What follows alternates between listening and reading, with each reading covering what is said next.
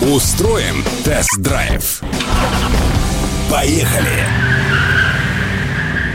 Привет, друзья! С вами Петр Баканов. Для нашей страны электромобиль — это пока что утопия. Но вот интересный факт. В России банк заказов на электрический Porsche Taycan превысил 300 машин, обогнав Tesla, Audi e-tron, Jaguar I-Pace и так далее. Почему обеспеченные россияне стали покупать именно электро-Porsche? За ответом на этот вопрос я отправился на лед Байкала.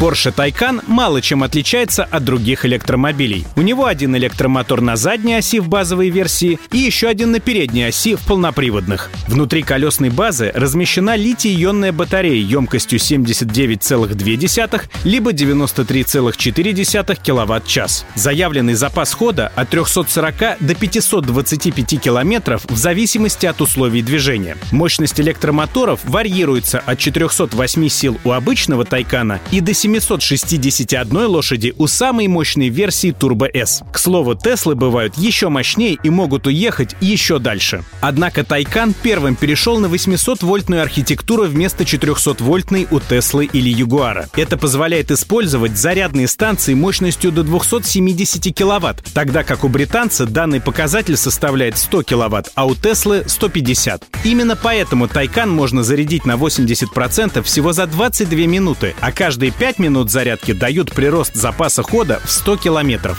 Также этот Porsche можно зарядить от обычной 220-вольтной розетки даже без заземления. Но это будет очень долго. Устроим тест-драйв.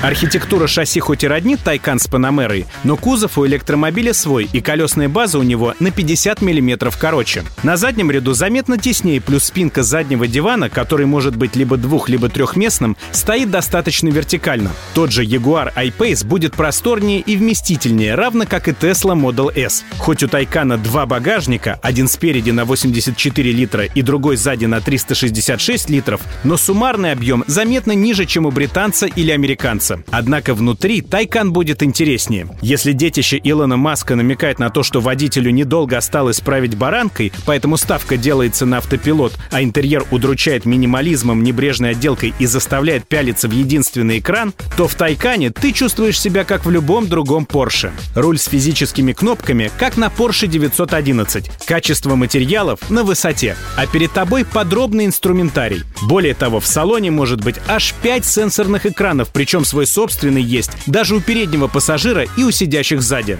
По динамике разгона Porsche Taycan Turbo S, который разгоняется до сотни за 2,8 секунды и за 9,6 секунды до 200 км в час, уступает лишь самым горячим версиям Tesla Model S. Но если Tesla выходит из 2,5 секунд всего один раз, то Taycan может штамповать веселые старты свыше 10 раз подряд без ухудшения динамики. К тому же в Тайкане можно отключить рекуперативное торможение при сбросе акселерации акселератора, что пригодится на гоночном треке. А еще можно полностью отключить систему стабилизации, чего не позволит ни Tesla, ни Jaguar. И тогда два электромотора, помноженные на умную электронику, активный задний дифференциал и вторую рулевую рейку в задней оси, которая может на 2,8 градуса поворачивать задние колеса, творят чудеса электродрифта. Тайкан с двумя электромоторами может жонглировать крутящим моментом на осях как угодно, превращаясь из полноприводного в передний или заднеприводный автомобиль. Соотношение момента может быть любым. В управляемом заносе электро Porsche едет не хуже полноприводного 911 Carrera 4S. А еще он способен под тягой вытаскивать себя из глубоких заносов, когда машина скользит уже задом наперед.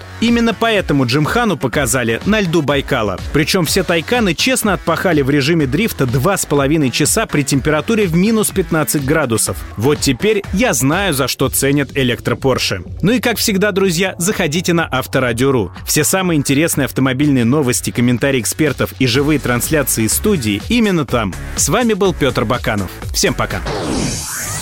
Устроим тест-драйв. Поехали!